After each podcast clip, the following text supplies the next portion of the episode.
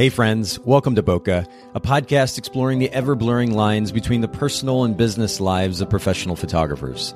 This is your host, Nathan Holritz, and I'm happy that you can join me in connecting with photographers and entrepreneurs as we discuss photography, business, and that sometimes messy thing we call life. This podcast is brought to you by Miilu, the simplest way for photographers and coordinators to collaborate on shot lists and timelines for weddings parties, and other amazing events. Visit Miilu, M I I L U, dot com. This podcast is also brought to you by Photographers Edit, custom image editing for the professional photographer. Visit photographersedit.com. All right, ladies and gentlemen, boys and girls, we are back for another Bokeh podcast episode. And uh, I'm joined today by a brand new guest. Um, and and Brunelle, I'm going to call you a brand new friend. We had the chance to meet briefly at United, but thank you so much for hanging out with us today on the Bokeh Podcast. Yes, thank you so much for having me. I'm super excited. Well, and your the, the topic that you addressed that you spoke on at United captured my attention, and you were kind enough to be willing to come on the podcast and talk about the same thing. We're going to get into branding and more specifically the four pillars of branding here in just a little bit. Uh, but as we normally do here at the podcast, um, I like to start off with a question actually related to brand and branding, and that is specifically about brand position. Now, you you are uh, unlike most of the guests that I have on. You're not a photographer. You you specifically focus on developing brands for companies. So, in that space, what is your company's brand position or the unique value proposition that you bring to the market? Yes. So, as a brand designer and a web developer, I work with creative entrepreneurs to really get what makes them unique onto the computer screen. So I think that that really puts me in a different category because I'm able to work with them and then to express that visually. A lot of people can talk to you and tell you what kind of services they offer, but to be able to take that and then completely represent their personalities through their online home um, is what I'm able to enjoy. Interesting. Okay, so the, the specificity there is is kind of interesting to me. You were talking about the distinction between communicating a brand visually through what somebody is going to see on the computer screen versus, um, let's say, copy, for example. Uh, it's more about the visuals for you. Right. Um, so through the branding process is a little bit more about the visuals. And then when we get to their web design, we dive deeper into the copy content and those other for three pillars of the brand. Right, which we're going to touch on here in just a little bit. But um, okay, cool. So thanks for kind of opening us up with that and giving us a little bit of context. What market are you based in currently? Currently, I work with a lot of wedding professionals. I would say that it's probably 40% photographers, and then the rest are caterers, event venues, florists, things of that nature. Okay. And, and what part of the country are you based in? Charlotte, North Carolina. Oh, beautiful. Okay, you're not too far away. I'm in, in Chattanooga, Tennessee area, so not too far away. Charlotte's beautiful. I've spent a little bit of time there. Has your business been based in that market the whole time? No, so it actually started in Greensboro, which is about an hour and a half north of Charlotte. It's okay. a little bit smaller of a market. Um, but this but 2019 we were able to expand and move to Charlotte. Very cool. Well, good for you, and and props to you for what you've already done and um, in fact, we're going to learn a little bit more about what you have done, what you've learned from your experience so far in just a bit. But uh, and in fact, actually, let's let's dig into that as the next question. Your experience in business. First of all, how many years have you been running this business? Yes, so I'm actually in year four. Uh, Branded by Brunelle will be celebrating their fourth anniversary in March. Well, congratulations! And uh, it, it, it's to, to get through a year of business is a big deal. Coming up on four years, uh, even bigger deal. And there are reasons why you've been able to accomplish that. What would you say, based on your experience, has made the biggest difference in your business? Or if, if you had the opportunity to share a 15 second piece of advice with a fellow entrepreneur, what would that piece of advice be? Yes, I would suggest time blocking from the beginning. I think that as we work in our businesses, oftentimes we can become overwhelmed with all the tasks that have to take place. But when we start time blocking from the beginning, we can make more time for the important things, and then it leads to clarity in our business. Okay, so time blocking. First of all, it's an interesting topic. Um, it, we, it's come up a number of times on the podcast, and it, it's something honestly that I could probably stand to implement a little bit in my business as well. I mean, I have I have a rough schedule outlined for my day that generally works okay. Uh, but I'm also pulled in different directions, and and so I've in fact just the other day I've actually started blocking off nine to something like nine to twelve Monday through Friday as kind of a management time for me that I that enables me to to focus more on the proactive tasks, the things that you know the big picture stuff, some brainstorming and coming up with ideas for marketing and and planning and uh, coming up with ideas for you know, the website or for the for the app or whatever the case may be. But that's just that's a, a small step anyway that I've taken toward time blocking. But you said it enables you to focus on the important things. What does that actually mean to you? Yes. So after a lot of feedback with clients last year, I realized that one of the more important things in my business was that personal one-on-one aspect. Um, my clients having the accessibility to be able to talk to me, to be able to ask questions throughout the process. So one of the more important things was making sure that I had time in my schedule to talk to them, to pick up the phone or to answer email and to really, you know, work with them hands on throughout yeah. the process. Well, it is about the clients at the end of the day and actually focusing on our relationships with clients, especially as a, um, a small business, can make all the difference in the world. I mean, the, the world is a noisy place. And I talk about this a lot on the podcast. The world is a noisy place. There are a lot of people because of technology. We're able to start businesses now. So there are a lot of people starting businesses and clients or potential clients have a lot of options. And so if, if they feel like just a number in the noise, in the mix, then the likelihood of them booking us as a business is less likely. If you're actually making the effort, putting the time into developing a relationship with them and truly taking care of them, that'll make that'll go a long way toward not only booking a client but ultimately building a hopefully a long-lasting relationship with them. So that's that's huge. You talked about clarity. How does this time blocking enable clarity for you? Yes. So one of the things that time blocking has shown me is what tasks really are missing the most At the end of the week, I reassess what was able to be done within the time frame that I allotted for it. And then I realized, especially in 2020, that a lot of things were just spilling over till after five.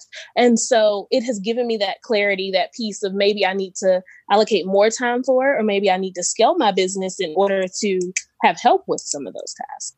Ah, but see, this is so impressive because, especially for somebody who's only been in business for coming up on four years, the fact that you have that kind of big picture mentality, the big picture perspective, I think we can all uh, learn something from that, be inspired by that. So I appreciate you sharing that. Let me keep going though. Um, as a business owner, finding free time, and we've been talking about the significance of time. You've been sharing your perspective on that. Finding free time can be difficult. Is there something in addition to time blocking that you have done that enables you to actually have time at the end of the day for yourself, maybe the important people in your life as well? Yes. So one of um, my new techniques for time is I actually take off one day during the week now. So we work a four day work week, and then every other weekend I've added a day. So that way I'm making sure by taking off a weekday that there's some downtime. Yeah. Um, a lot of times weekends are filled with family tasks and spending time with people as well. And sometimes you just need to step back, especially as a business owner, and just have some you time. Um, so by taking off a day during the week, the house is empty. I've really been able to benefit from that. Oh, that's huge. And that's that's kind of a big statement too to make that you're going to go ahead and take an additional day off during the week and risk the possibility of, I mean, like some business owners might be like, well, there's no way I'm going to take a day off. I'm going to potentially miss out on a client or business. What if I get a call or an email or this thing or that? And they, they're kind of functioning out of fear. Uh, you're being yes. much more proactive as a business owner and you're saying, this is the life that I want. This is the business that I want to support that life. And so I need to take a day off a week. And I, I have a lot of respect for that. Do you, is there a particular day that you take off or does it vary? Yes, I'm actually closed on Thursdays. And so the thought process between behind that is that Monday is a productivity day for okay. a lot of my clients. So Monday, Tuesday, Wednesday, we're really working on their design and their productivity. Hmm. I'm closed on Thursdays, which gives them a day to process all that we've done in the first three days of the week. And then on Friday, we re- we review, I receive feedback, and then we make our plans for the next week. Wow.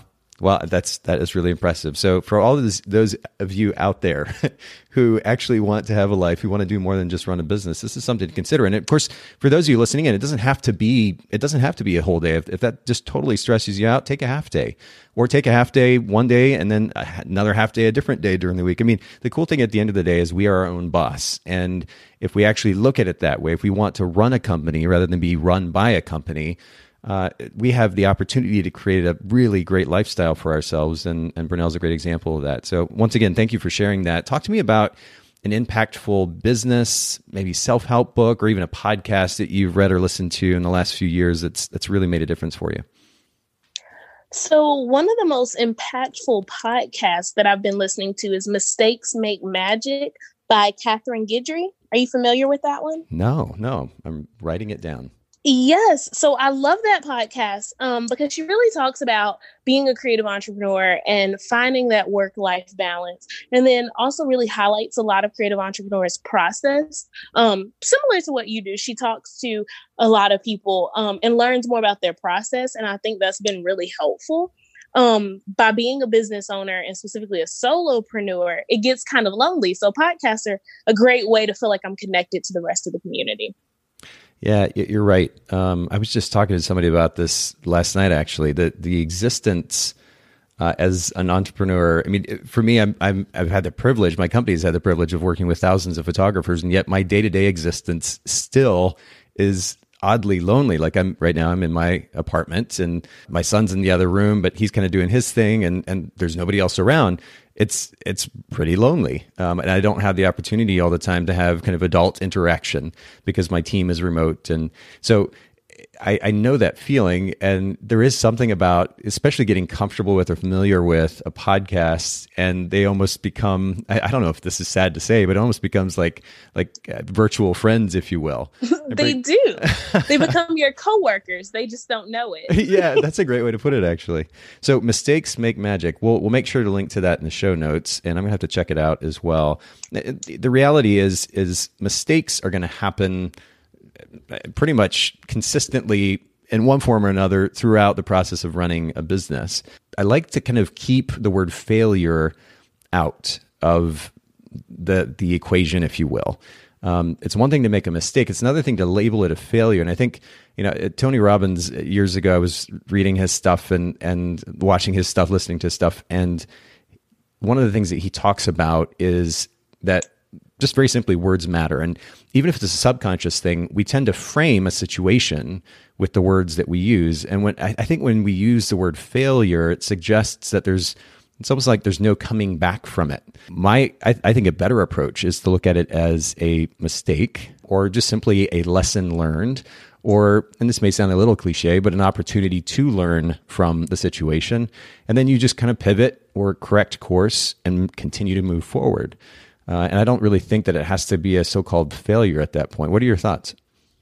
Yes, I completely agree. And you highlighted one of my favorite words, pivoting. I think that if we learn to pivot more in life, we would give ourselves more grace.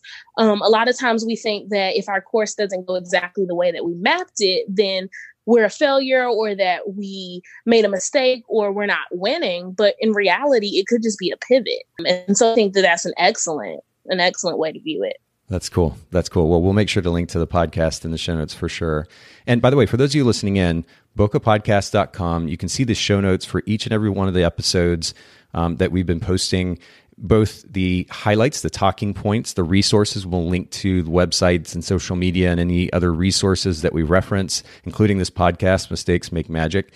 And actually, something recently that Haley just put together, it's called the Bokeh Bookshelf. And so we're going to actually be linking to the various book recommendations. We'll maybe even have to add a, an additional section for podcasts um, that that our guests are mentioning. So if you're curious, you want to see some of the most popular, pop or most recommended books, I should say, on the podcast. Link to those, pick them up. You can do that. And again, if you go to bokehpodcast.com, you can see that there. But let's go ahead and shift Brunelle to our primary point of conversation for today, which very simply is the four pillars of branding. We're going to get to those four pillars here in just a second, but you know, it, we live in a in a day and age and in a new decade, 2020, when words kind of mean whatever they mean to that person. The, the meanings become quite subjective in nature, it seems, and um, and so words can kind of get watered down in the process.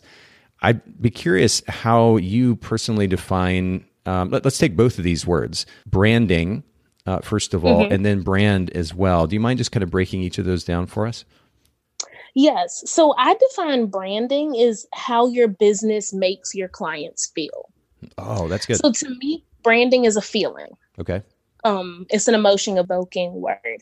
A brand um, is just your position as your business. So it's that thing that sets you apart. It's the visual representation of your business as well as um, the voice of your business. But your position, I love the simplicity and the clarity of that. Okay, so so you have the brand that is the position. The branding um, which again, we're going to be talking about what makes up branding or this process of branding is ultimately how you make your clients feel.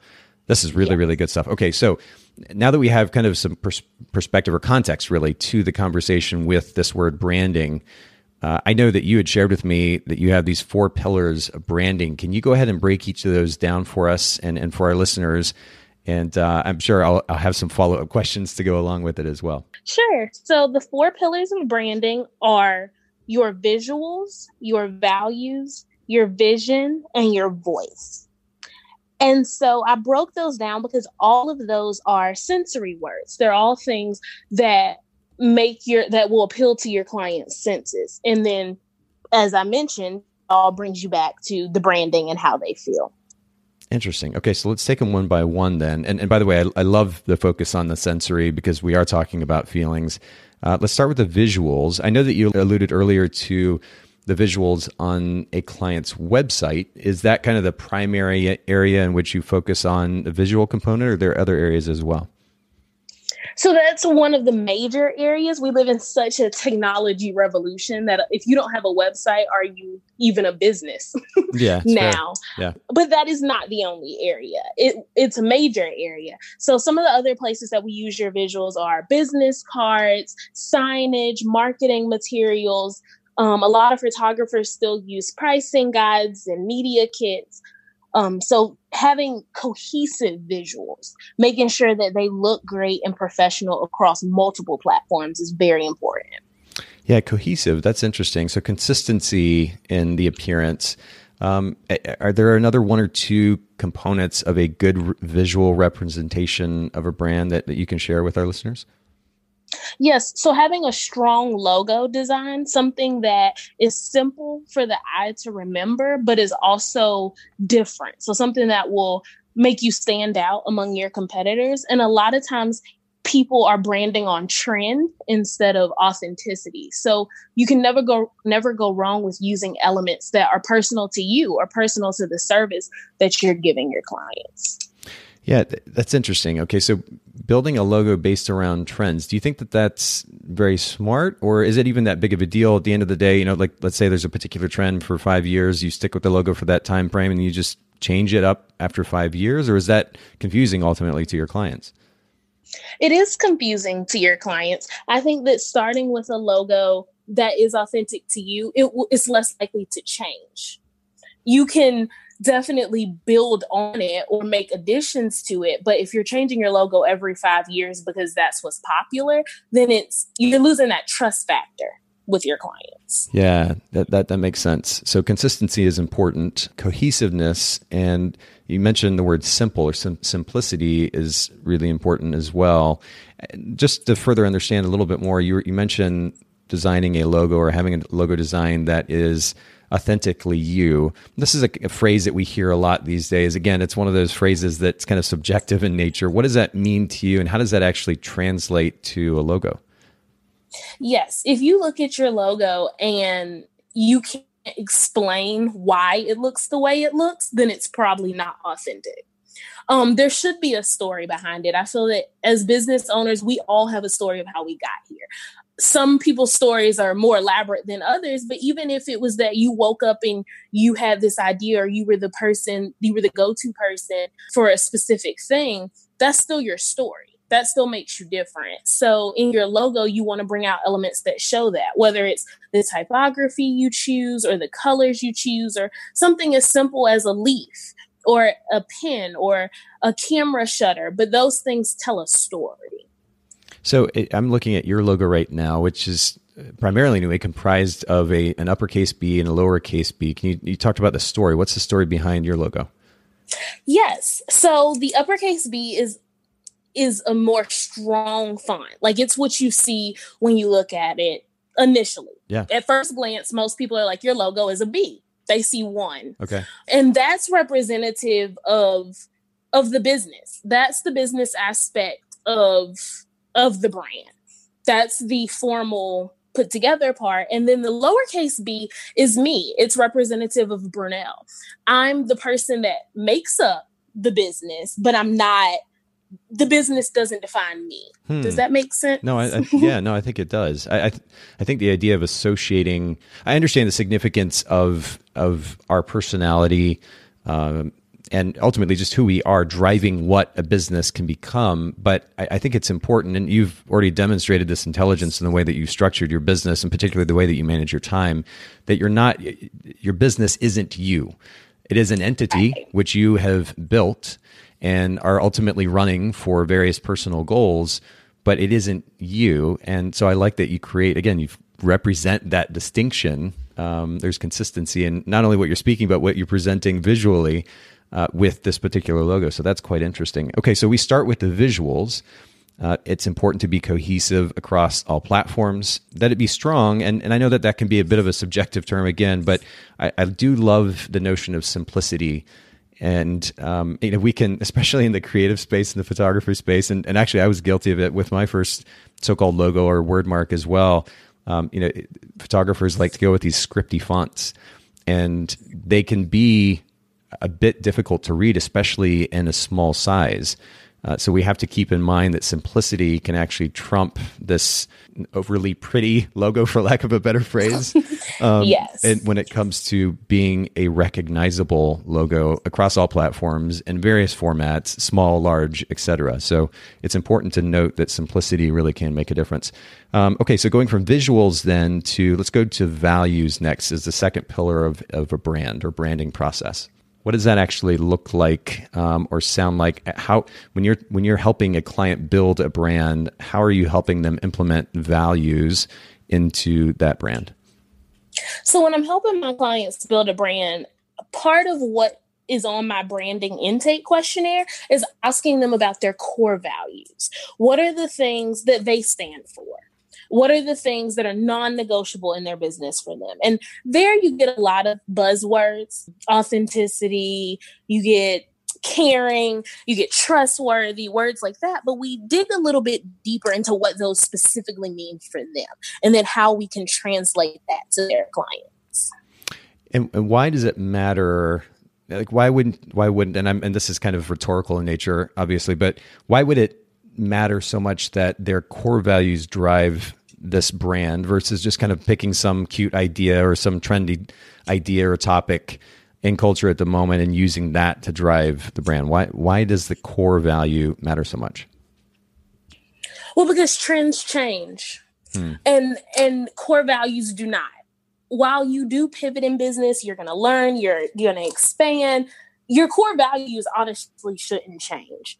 Um, and I think that Amazon is a really, really good example of this. I love that many people don't know that they list their core values on their website. If you go to their about page, you learn that um, they really value customer obsession, ownership. They hire and d- develop the best, frugality. And, and when you hear those words, it makes sense. You see that represented in the way that Amazon Prime works. You see that represented um, just in their customer service as a whole. So those core values are really make up your customer service.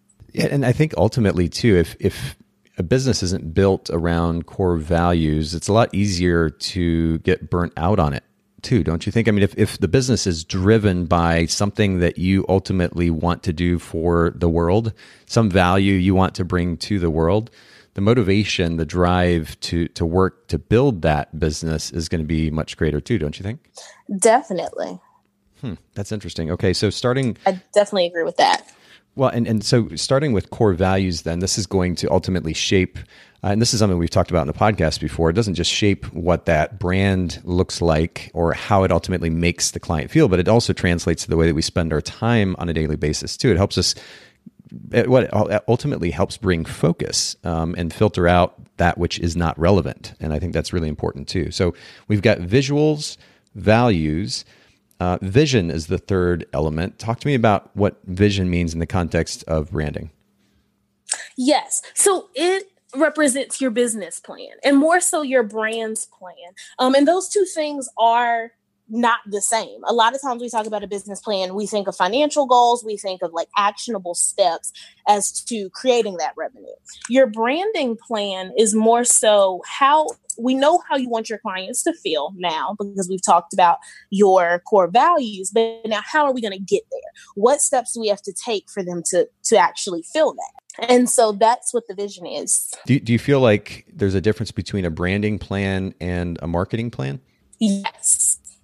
A marketing plan is how you are going to show your business to other people. How do you get in front of them? Okay. Uh, what what things can you do to to create action in potential clients? That's how I view a marketing plan. Your branding plan is okay, now you are in front of them, but what are you going to do to make them to feel a certain way? That one has to do more with the sensory aspect than the actual action. Okay, that makes sense. And I like that distinction too. That's really, really good. Okay, so we've got visuals, values, vision, and then the last one is voice. Now, I, I know that I've I've heard photographers or those in our industry reference the idea of voice. I think both in in the context of copywriting as well as I think the overall design of their website, potentially their imagery as well. But when you talk about voice in the process of branding, what is its significance to you?